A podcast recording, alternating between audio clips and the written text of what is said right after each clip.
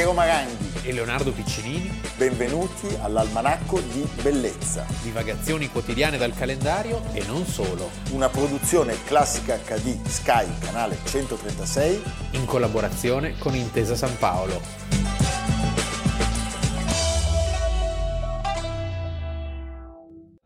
Scusate.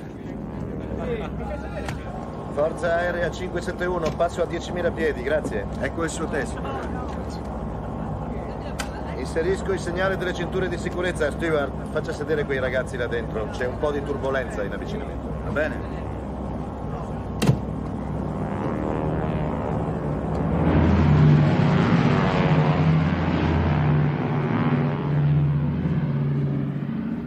Almanacco di bellezza 13 ottobre, è una fiction quella che avete visto, ma di una storia reale, sì.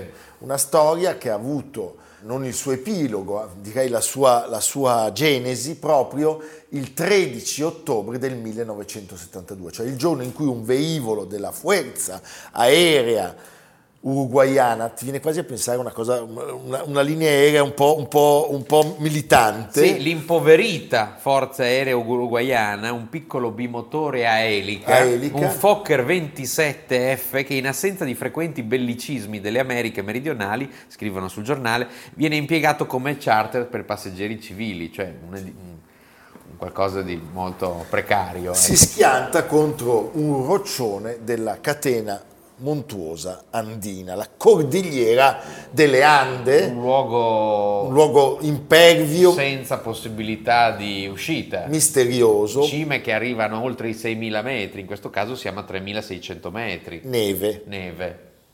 l'aereo ghiaccio, bianco, freddo, l'aereo è bianco. Cosa succede? Succede che il 12 ottobre questo aeroplano eh, decolla da Montevideo ed è subito costretto a, a, un primo atterraggio. È già quello, gli antichi romani avrebbero detto il segnale, no? Certo. Cattivo presagio. A bordo chi c'è? C'è la squadra degli Old Christians Club, una squadra di rugby che sta andando a Santiago del Cile per una partita. Sono 45 persone perché oltre alla squadra ci sono gli allenatori, i tecnici, degli amici che seguono... Meno male che erano atleti. Meno male che erano atleti, certamente.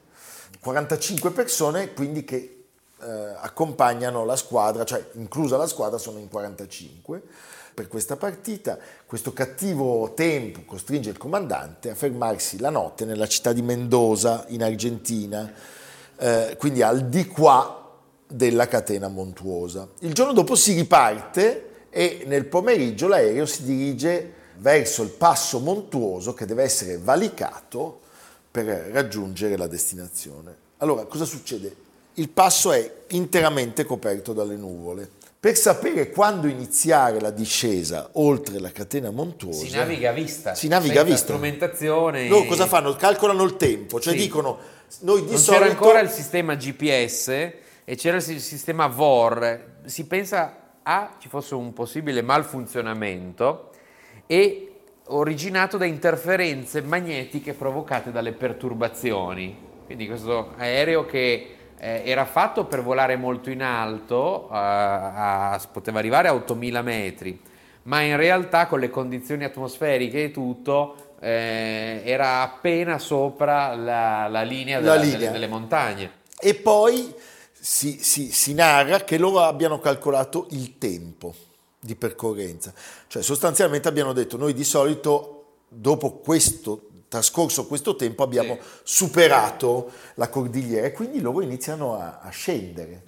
Eh, iniziano a scendere, ma ahimè sono ancora in mezzo alle montagne. Quando il comandante è certo di trovarsi a mezz'ora di volo circa da Santiago, approccia una graduale discesa verso terra, mentre una turbolenza sorprende il piccolo bimotore, che cade in un vuoto d'aria e perdendo un centinaio di metri di altitudine in pochi secondi si ritrova a volare alla cieca. Pensa che situazione. Avvolto nella fitta nebbia e nelle nuvole basse in prossimità delle alture rocciose. Tentano i due piloti di recuperare quota spingendo i motori Rolls-Royce alla massima potenza, ma prima di uscirne l'ala destra del Fokker tocca una parete rocciosa, staccandosi completamente e privando l'aereo di uno dei due motori. Il Fokker carambola tra le rocce, perdendo l'ala sinistra e la coda, che si trancia di netto e porta via con sé alcuni passeggeri. E L'ufficiale muoiono- di rotta e il sergente addetto all'accoglienza dei passeggeri vengono risucchiati dall'abitacolo, volano via. E questo sorta di siluro, come un enorme bob praticamente, vola in mezzo alla distesa di neve e a un certo punto si, si blocca. Si blocca, l'aereo è bianco, la neve è bianca e quindi a diventa 3657 3600. metri in Schianta territorio 4002, argentino. siamo. 4002 e si ferma a 3600, cioè fa 600 metri di... Beh, è una cosa pazzesca. E sono ancora vivi delle persone dentro. Cioè, questa è perché la ne cosa. muoiono 11 Sì. nel- nell'impatto violentissimo. Eh, gli altri eh, sopravvivono, quindi gli altri 34 sopravvivono a 3600 metri di altezza, con molti feriti e anche gravi.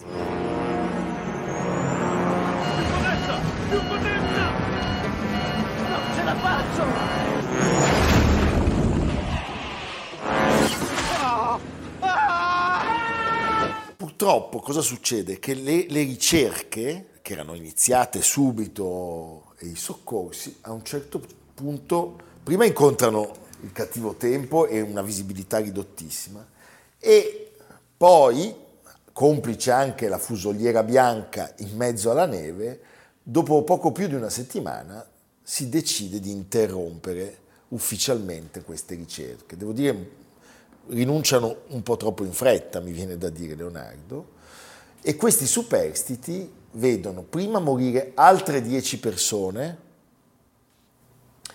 che per le gravi ferite Che dicevo, meno male che erano atleti, perché solo degli atleti resistere. possono resistere eh, in situazione di ne- denutrizione e fatica a temperature inferiori a me- che arrivano a meno 30 gradi. pazzesco. Gli altri cosa fanno? Si organizzano Che alla sostanzialmente fine saranno 71 i giorni di resistenza, eh, Beh, cosa- a, quella, a 3600 metri. Quindi fanno un gruppo medico per seguire i feriti, un altro gruppo si deve occupare della ricerca dell'acqua e un terzo gruppo deve tenere in ordine la fusoliera. E si prende atto del fatto che le razioni sono ormai terminate e si decide, una, una scelta terribile, drammatica, di nutrirsi eh, anche Dei de- cadaveri. dei corpi dei propri compagni morti. Questa è una scelta estrema che viene discussa per giorni. Tra l'altro è una scena che ricorda l'Ottocento, invece siamo nel 1972, credo che non ci siano altre situazioni del genere nella memoria di noi tutti. Pensate, in queste condizioni il 29 ottobre una valanga di neve travolge e uccide altre otto persone, una storia pazzesca, e a un mese dall'incidente, il 15 novembre, i sopravvissuti decidono che non si può più aspettare, Tentano il tutto per tutto. Quattro di loro organizzano una spedizione, ma vengono fermati da una tormenta di neve. Due giorni dopo ci riprovano in tre e per caso arrivano alla coda dell'aereo trovando una scorta di, di vestiti, di sigarette e di medicinali che portano subito ai loro compagni. Infine due ragazzi trovano la determinazione per partire ancora una volta. Lì credo che veramente l'attaccamento alla vita ti faccia fare cose sovraumane, perché dopo aver camminato per dieci giorni e aver percorso oltre, in quelle condizioni, 50 chilometri, Cioè, Potete pensare a queste, queste montagne scoscese, altissime. Nando Parrado e Roberto, Roberto Cane- Canessa, che Canessa oggi ha una settantina di anni, ha scritto il libro Dovevo sopravvivere. dovevo sopravvivere, incontrano i primi segni di Sì, di presenza vita. umana, Sì. incrociano Sergio Catalano, un mandriano, tra l'altro tutti di origine italiana, che era dall'altra parte del fiume, il fiume è la Zufre, e finalmente il 23 dicembre, dopo 72 giorni di isolamento in montagna, i 16 sopravvissuti vengono salvati dal servizio di soccorso aereo. Questa è una storia che negli anni successivi ha fatto il giro, il giro del mondo. C'è il film C'è il Alive film del Alive. 1993 eh, di Frank Marshall, già autore di Arachnofobia, È un film ehm, che vi consiglio perché è, sempre tutto inimmaginabile, cioè, ma veramente è successo? Sembra un disaster movie, in realtà è la cronaca di, qua- di un, di un dato reale. È molto efficace la scena dell'incidente con l'aereo che si spezza, Si in spezza. due, perché poi tra l'altro gli effetti speciali sono di George Lucas, eh, John Malkovich che introduce, è un film che racconta Questa vicenda Benissimo, pazzesca. Tra l'altro pensa eh, come poi la, la montagna e il freddo ti possano restituire dei segni eh, anche molti anni dopo. Pensa che nel 2005, quindi più di 30 anni dopo, durante un'escursione un alpinista statunitense ha trovato un sacco contenente tutti gli effetti personali di uno dei 16 sopravvissuti. Una storia Messner non è passato di lì. No, Mesder non è passato, è una storia incredibile questa. eh. Devo dirti, la settimana mi sembra Certo che in questo un caso... po' crudele aver rinunciato alle ricerche solo dopo una settimana. Sì, infatti le ricerche che continuano sono quelle dei familiari che pagano a loro spese delle nuove ricerche. Però ti fa anche capire l'istinto di sopravvivenza dell'animo umano in una situazione in cui tutto sembra perduto drammaticamente. Certo, in 16 ce l'hanno fatta, sostanzialmente il 30%, Sì. per essere freddamente statistici.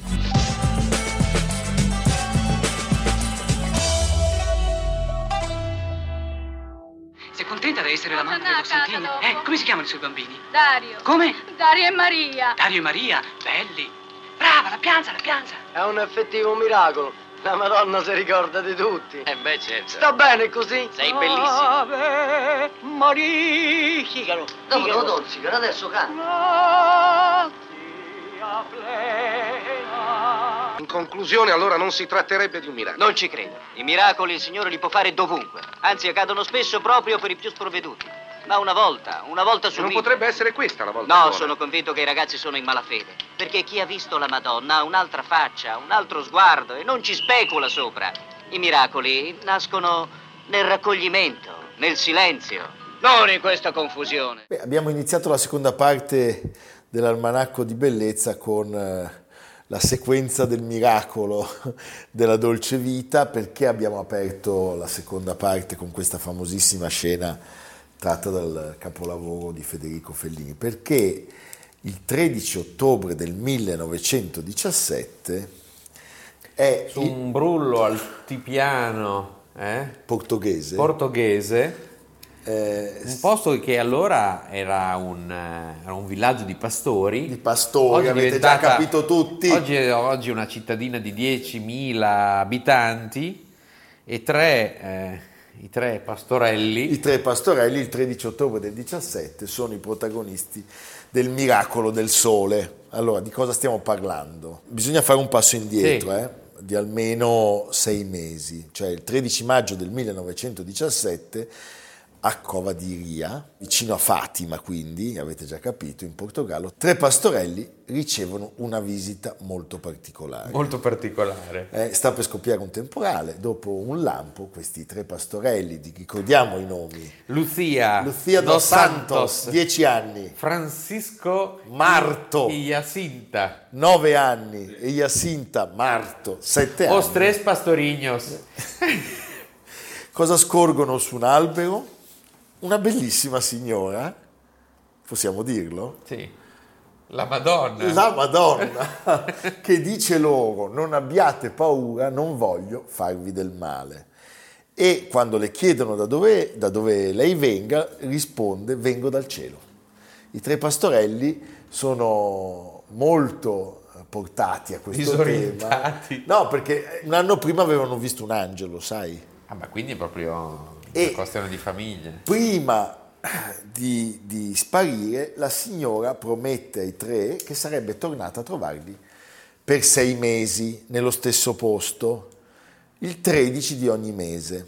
Allora, eh, diciamo che naturalmente la storia prosegue con il conflitto prevedibile tra chi pensava che vaneggiassero e chi invece appunto credeva alla- al loro racconto. C'erano anche quelli che più che al vaneggiamento pensavano fossero degli impostori. Vabbè, è un eh. classico. Cosa succede? Che il 13 agosto il sindaco di Fatima li arresta, cioè li fa arrestare Per turbamento dell'ordine pubblico, perché immaginati la quantità di gente che arrivava no, Certo. a, così a chiedere, a chiedere grazie, a chiedere di tutto. e loro perdono quindi una visione. A volte loro Ma perché bisognava andare per forza là in quel punto per Eh, avere la certo. visione. In carcere non in appariva. carcere non li vedevi. Altre volte i tre sono accompagnati a, a Cova di Ria da, da delle folle che diventano sempre più vaste. 5.000 il 13 luglio, 30.000, 30.000 il 13 settembre. E durante queste, queste apparizioni la Madonna racconta anche eh, tre visioni I che, famosi tre segreti di Fatima. che secondo alcune interpretazioni eh, sono in realtà si tratta di una visione divisa in tre, ma insomma, tre visioni che sono cariche di, di simbolismi. La prima è la visione dell'inferno, la seconda è una, profa- una profezia sulla seconda guerra mondiale e sulla terza torneremo dopo. Un contributo. Some people are never going to believe, even when standing before the face of God. Look, The sun! Durante una di queste apparizioni la Madonna annuncia ai tre pastorelli che il 13 ottobre si sarebbe tenuto un evento prodigioso e eh, questo evento Viene preparato. Beh sì, per- anche per convincere gli scettici. Sì. Il 13 ottobre voi potete immaginare cosa possa succedere a Cova di Ria. Trabocca di gente, uomini giunti da tutto il Portogallo, vogliono assistere al miracolo annunciato, uomini e donne. Ci sono anche parecchi giornalisti, molti giornalisti anticlericali che sì, vogliono dimostrare... è chiaro, non si sa mai, E, e poi un- anche quelli non si sa mai. eh, certo. E a Non un certo credo, punto ma- il sole comincia a muoversi in cielo. Un giornalista scrisse agli occhi sbalorditi di quella folla, il cui atteggiamento ci riporta ai tempi biblici, e che, pallida di sorpresa, con la testa scoperta, fissa l'azzurro cielo, il sole tremò ed ebbe mai visti movimenti bruschi fuori da tutte le leggi cosmiche. Il sole ballò e uno scienziato aggiunse, il disco del sole non rimase immobile, aveva un movimento vertiginoso, non come lo scintillio di una stella in tutto il suo splendore, perché esso girava su se stesso in folli giravolte. Durante il fenomeno solare che ho appena descritto, avvenne anche un cambiamento di colore dell'atmosfera. Allora, chiaramente la, la, Sì, sì, la questione... dell'Antico Testamento. Sì, sì, è- è- Eh, la questione l'attraversamento del Mar Rosso. è evidentemente una questione molto spinosa. C'è chi ha visto un certo tipo di movimento, chi ne ha visto un altro tra i testimoni. Poi chiaramente gli scienziati hanno cercato di dare una spiegazione, come dire, razionale. Ipnosi di massa? Sì, no, oppure mh, fenomeni ottici, una sorta di eclissi. C'è chi pure ha parlato di, di disco volanti, pensa. Ma non importa, sta di fatto che nel 1930 il vescovo della diocesi di Fatima Autorizza il culto della, della Madonna di Fatima. Esattamente. C'è anche da dire che chi sviluppò molto e, e approfittò di questo culto fu il dittatore Salazar. Salazar era un misto di nazionalista, ipercattolico, superfascista e quindi questa cosa poteva servire e servì molto al Portogallo per attirare consensi, Certo. pellegrini, turismo. Fu rilanciato molto in quegli anni. E oggi tuttora c'è un enorme pellegrinaggio, ogni anno arrivano milioni di pellegrini a Fatima, c'è una nuova chiesa dal 2007. Nel frattempo i due Francisco e Jacinta sono morti bambini per epidemia. per la spagnola. Mentre la Lucia dos Santos è diventata suora carmelitana a Coimbra, nel 67 incontra Paolo VI, nell'82 inizia questa amicizia con Giovanni Paolo II, è morta nel 2005, Lo stesso anno Giovanni Paolo II, a 97 anni è morta. il terzo segreto è stato rivelato solo nel 2000 e secondo Papa Ratzinger si riferirebbe alla penitenza e al sacrificio dei martiri della Chiesa. Chissà. Chissà, un po' su tutto chissà. Credo qui absurdum, dice Noi la abbiamo una- un'amica che si chiama Fatima. Esatto. Questo è un fatto Questo importante. è importante, anche Fa- Fatima. Fatima la È salutiamo. un, sa- è un segnale. È un di- segnale, è un è un segnale, sì. È Un bella. bel segnale. Un bel segnale, va bene. Un saluto a Fatima. Ciao Fatima. Ciao Fatima.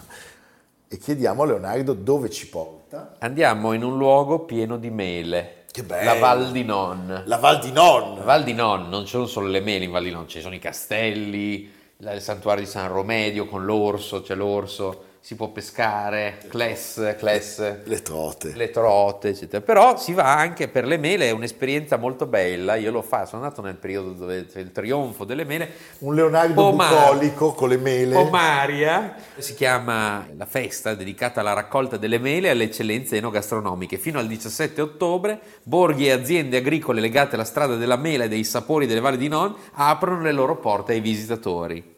Quindi tra castelli e meleti, addirittura ci sono anche, c'è anche una giovanissima casara, Erika, racconta qui Repubblica, che, li che realizza formaggi con il latte delle sue vacche tenute a stabulazione libera in un piccolo caseificio in uno dei più antichi quartieri di Cles, che è un posto, bellissimo. Cles è stupendo. Sì, quindi tutti dalla casara, Erika. Dalla Erika. Da lei. Eh, dopo Fatima anche Eri. Erika, ma che almanacco di bellezza. Eh sì. Eh? Evviva, a domani, A domani. siamo due cialtroni. A domani. Almanacco di bellezza, a cura di Piero Maranghi e Leonardo Piccini. Con Lucia Simioni, Samantha Chiodini, Silvia Corbetta, Jacopo Ghilardotti, Paolo Faroni, Stefano Puppini. Realizzato da Amerigo Daveri, Domenico Catano, Luigi Consolandi, Simone Manganello, Valentino Puppini. Una produzione classica HD, Sky Canale 136 in collaborazione con Intesa San Paolo.